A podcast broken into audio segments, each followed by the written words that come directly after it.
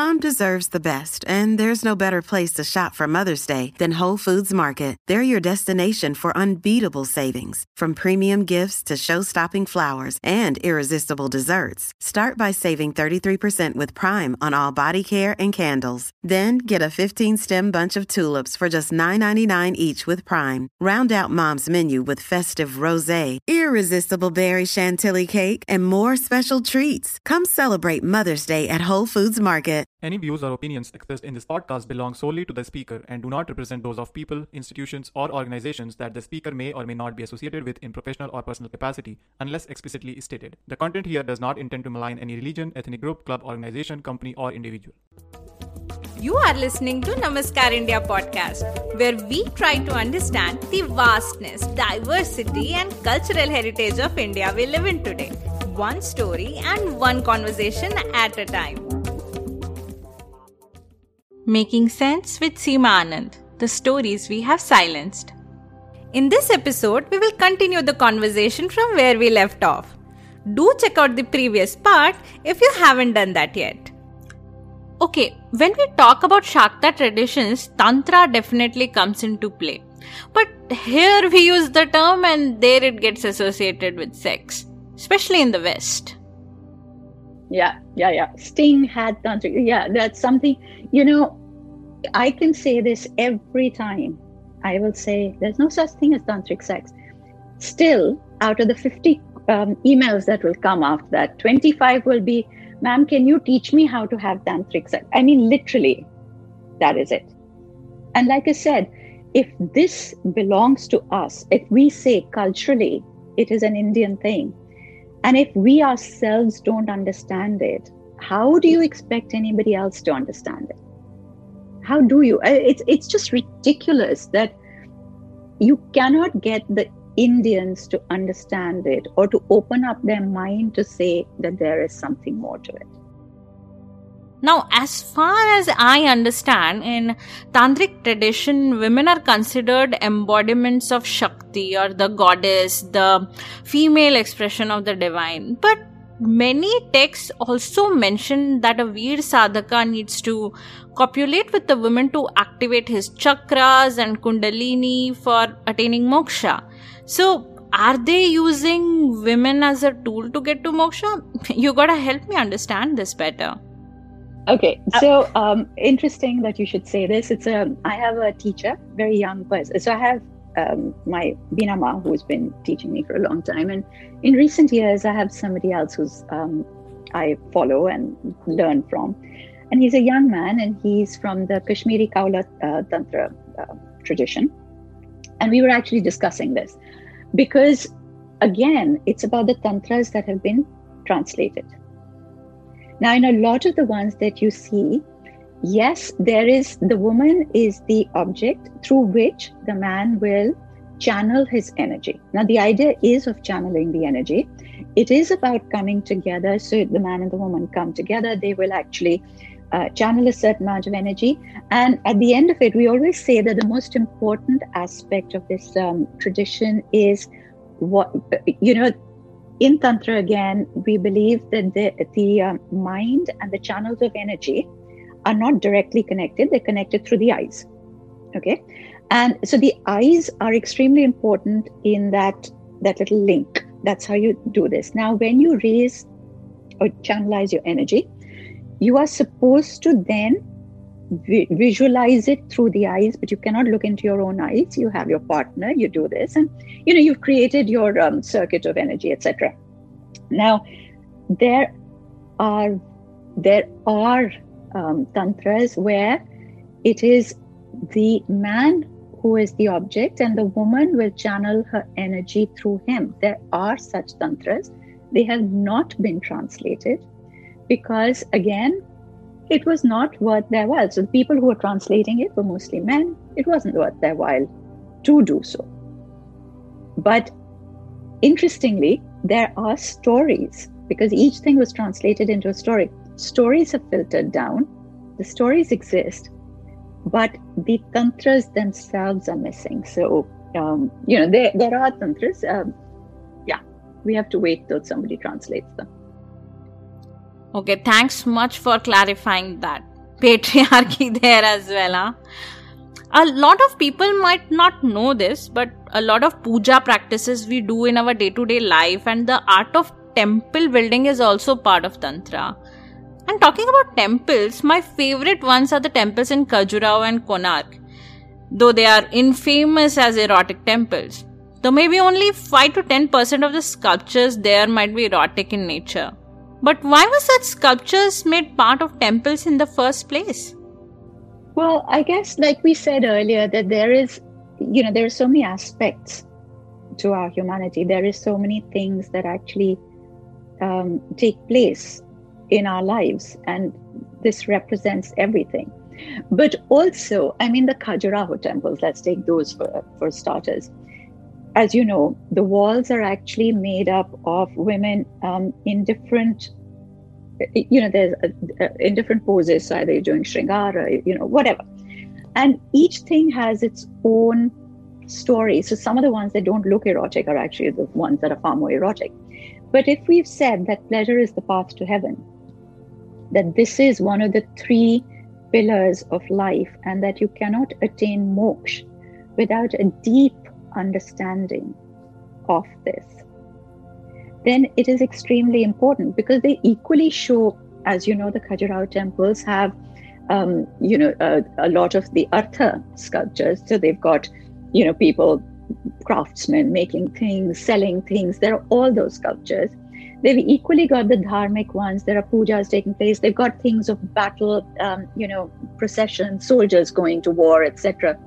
And they've got some of the kama ones. But most of them are based around the divine feminine, around the Shakti, and which is why you have the women. And of course, you have all of these um, women in different positions and postures of Shringhara, which a lot of people probably don't even understand. I always start by telling them about the one with the scorpion on the leg. And um, so there is this one particular one. It's the most erotic sculpture. And it's just literally the woman standing there. Her head is thrown back slightly like that. And she's in the process of undoing her lower garment. So she hasn't taken it off, but she's undoing it. And you can actually see that the clitoris is, I mean, it's amazing. You know, it's way up there it's high up on the wall. And the sculpting has been done out of stone. It's over a thousand years old. Look at the detail. It's not even as if they're particularly detailed sculptures and yet there is so much detail. So you can see almost from there that the clitoris is slightly engorged slightly. And there is a scorpion crawling up her left leg. And the scorpion indicates rising desire and what is what it's showing is that her desire is now rising.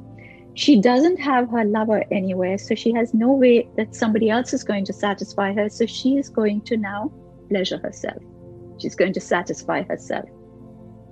All based on that little tiny scorpion.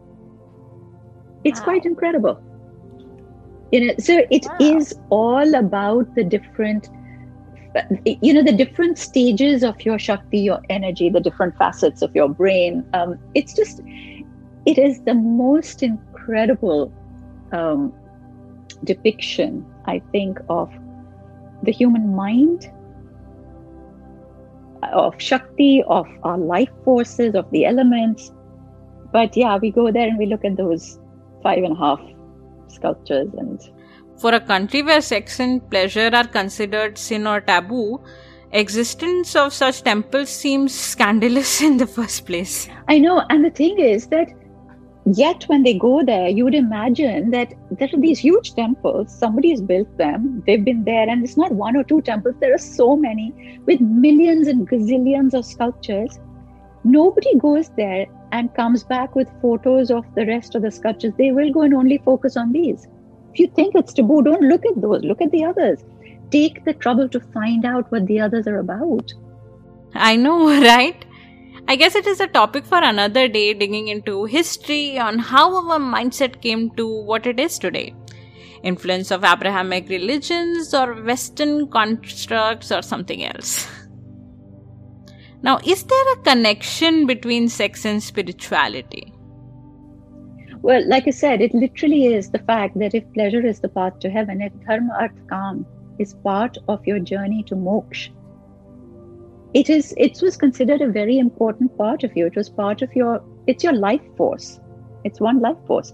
And if you think about it it's the only thing that comes from within you. Your business angle is outside. Okay the worship of the gods your dharma your social conduct etc is to do with society so your social conduct is all to do with society it's on the outside your artha, your um, business dealings, again, are external. Kama is the only thing that takes place inside you. It is you. This is your essence. Hmm. I believe that is why it is said that the first step towards women empowerment is to take control of your sexuality and pleasure. It absolutely is. You know something? We, okay, on a totally, again, it's very much a choice, but on a totally um, spiritual level, I would say that if you say that you will sacrifice everything, if you rid yourself of everything, you've taken away the rasa from your life. I mean, you have, let's face it. And I believe that in order to achieve God, it's not easy. You have to put so much of yourself into it that if you've taken, if you've become niras, if you have taken it all away, where are the juices inside you left to power yourself to get to that journey? On the other hand, like I said, that is a very personal decision. It's a very personal philosophy. That's mine. Nobody else has to feel like that. But the, this thing of, um, I must admit that, you know, this is the one part of my life that I always felt defeated by. Because we have been conditioned, we've been conditioned for thousands of years to believe that pleasure is a male privilege. It is not part of a woman's life. We're not brought up to believe that we're deserving of pleasure, that it's our due, that we should ask for it, that we should want it, that we're actually taught to believe that it's almost um, only fast girls enjoy it. You know, it's not for the regular girl. Then you come to this point of having sex where, just like you have been taught this, the boys have been brought up with exactly the same teachings it's not their fault they have been brought up with so just like it makes me as a woman feel yeah this is not for me it's made the men think it's not for the woman either you know so sex by and large by and large over a short period of time very short unfortunately not even over a long period of time becomes for most women a chore it becomes a pain in the neck it becomes boring and gradually you don't want it anymore. And then you start to believe that something is wrong with you because the man in your life is still telling you he wants it and you're abnormal. You're not normal. This is abnormal. You're frigid. You are not okay. And you believe it because somewhere inside you, you think, oh my God, yeah, maybe I am frigid. And I find a lot of women are so insecure about it that they won't admit to it. They'll say, no, no, I'm fine with sex. I really have a great sex life, but my friends don't. They will never admit to the fact, most of them. Now I know because now a lot of them come and talk to me. That's why I can tell you this. But I always thought everybody else had a great sex life. I'm the only one who's not normal. Till, and you know, we would have this conversation about it's just a bodily function. It's like going to the toilet. I don't know why you keep going on about you're not aroused enough. Where's the big deal? And I would believe it till I learned what it felt like to have the pleasure, what it was. And it wasn't that, okay, having sex or masturbating was going to give me the pleasure. There are other things that arouse that inside you. But you also learn that th- that arousal is very real, that you are capable of it. And it's the one thing that you then you know just to become whole it's like you, you become complete in yourself and you say oh i'm not abnormal i'm okay and whatever i'm saying is okay to say because it is genuine and it just gives you that control over yourself. It truly truly changes how you think about yourself. That's where the empowerment comes. I'm not saying it changes your outside situation. I'm not saying that suddenly you become financially independent or that you become stronger and if somebody's being physically abusive that you can stand up for yourself. It's not that. I just think that it changes something inside you and it makes you believe that you're okay. And when you can believe that you're complete and whole and okay in yourself, you look at yourself differently and then you look at every other situation differently. That is so wonderfully put, Seema. And like you said, a lot of things can bring pleasure to you. Maybe it is shopping, as it is for me. And I must admit, so many times I felt guilty for shopping till I dropped dead. But it brings so much happiness, you know, that heavenly feeling. I believe to experience God must also be a happy feeling like that full of all the rasa. Absolutely. And in the same way with shopping, I, I, am a shopaholic. I love it. And yes, you're right. I come back feeling really guilty. And now I say to myself, you know, actually, okay, maybe I can't get rid of the guilt altogether, but I actually come back and I deliberately actually make myself determinedly, I'll take out all my shopping when I come back and I look at it and I'll smile over it and I'll hold it and I, I, I'll enjoy it even if I decide to return it tomorrow, you know, I make a point of really enjoying it because I still have people in my life who'll come back with their shopping and then they'll hide it because it's like, okay, I feel guilty. I'm going to hide it. I'll take it out after a month. And I just think it's about changing every little bit of your life, just slightly, little bit at a time, you know, changing how you look at pleasure within yourself. That's a great tip. I loved each and every part of this discourse, uh, but I cannot let you go without hearing a story from a master storyteller like yourself. And then we will close. okay. I tell you what, you know, earlier we were talking about um, stories of women and how certain types of stories are not told. And it's always about victimizing them or putting guilt or this is bad or this is wrong or whatever and changing the story. So I came across a text called the Shuka Saptati. And the Shuka Saptati, or the 70 Tales of the Parrot, is a great set of stories. And, and I'll tell you a little bit about the story and then I'll tell you why I think it's so great. So the Shuka Saptati is about this woman whose husband goes on a work trip. So he's gone for 70 days. And in her in his absence, they say that she falls into bad company, and these women say to her, what are you going to do in his absence? You're going to get bored. You know, you should have an affair.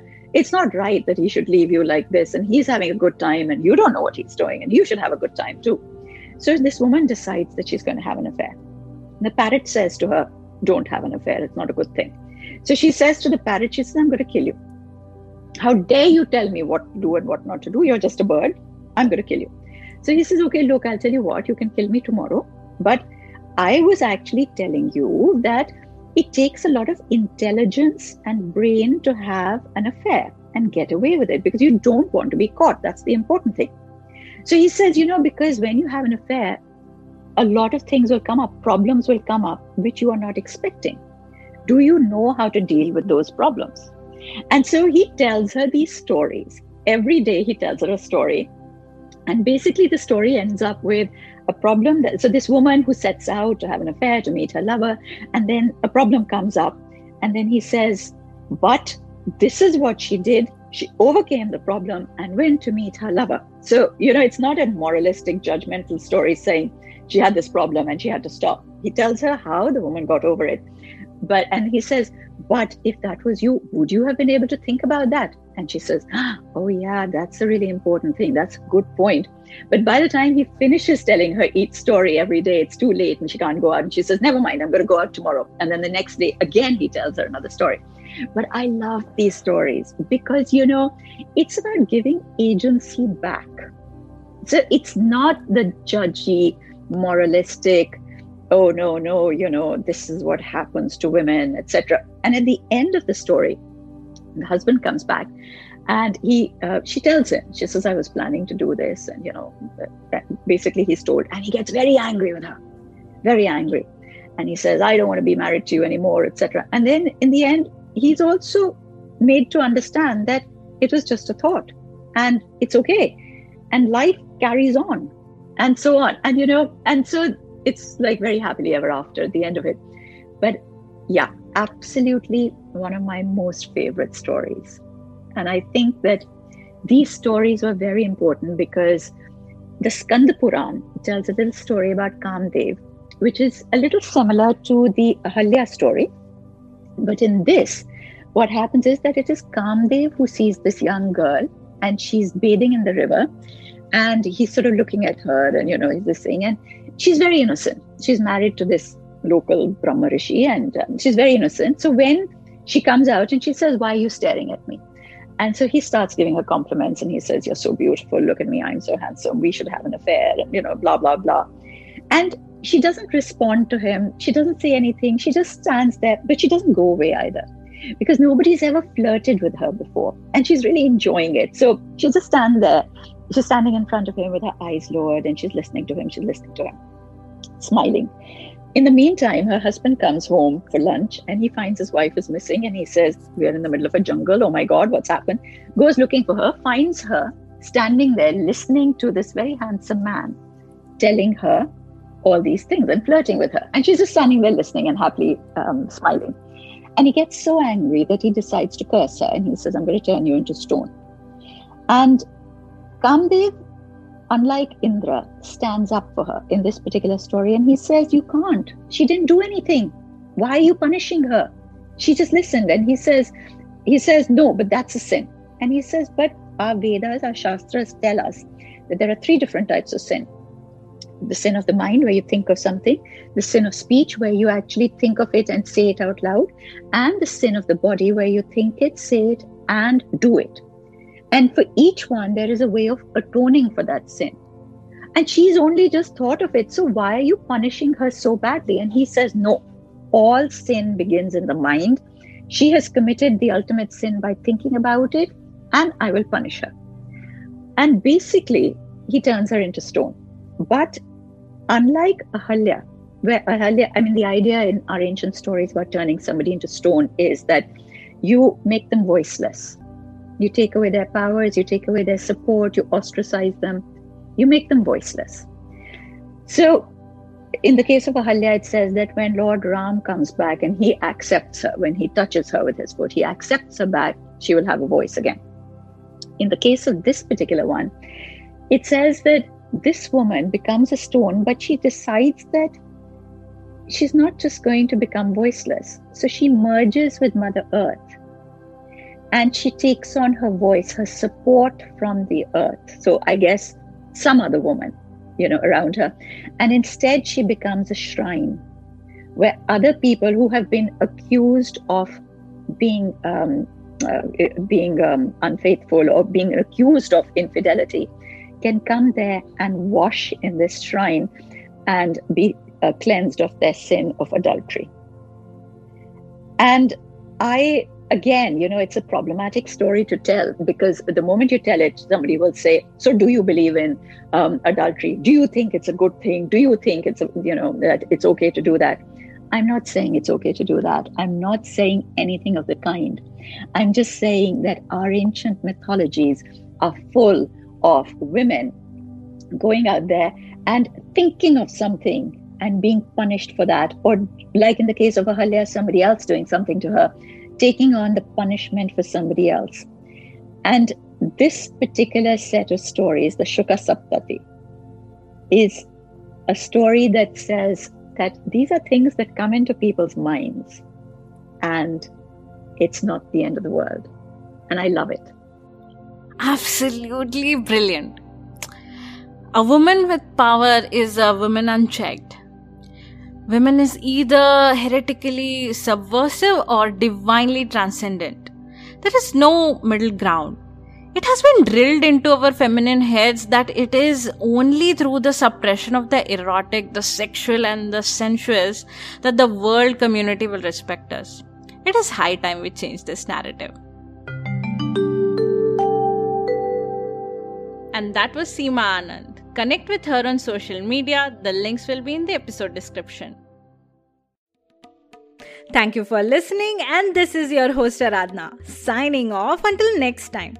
And don't forget to hit that subscribe button on your podcast app or YouTube so that you don't miss on any updates. If you like this episode, then what are you waiting for? Share the podcast with your friends and family. If you have any feedback, you can message me on Facebook, Instagram, or Twitter. The links can be found in the episode description.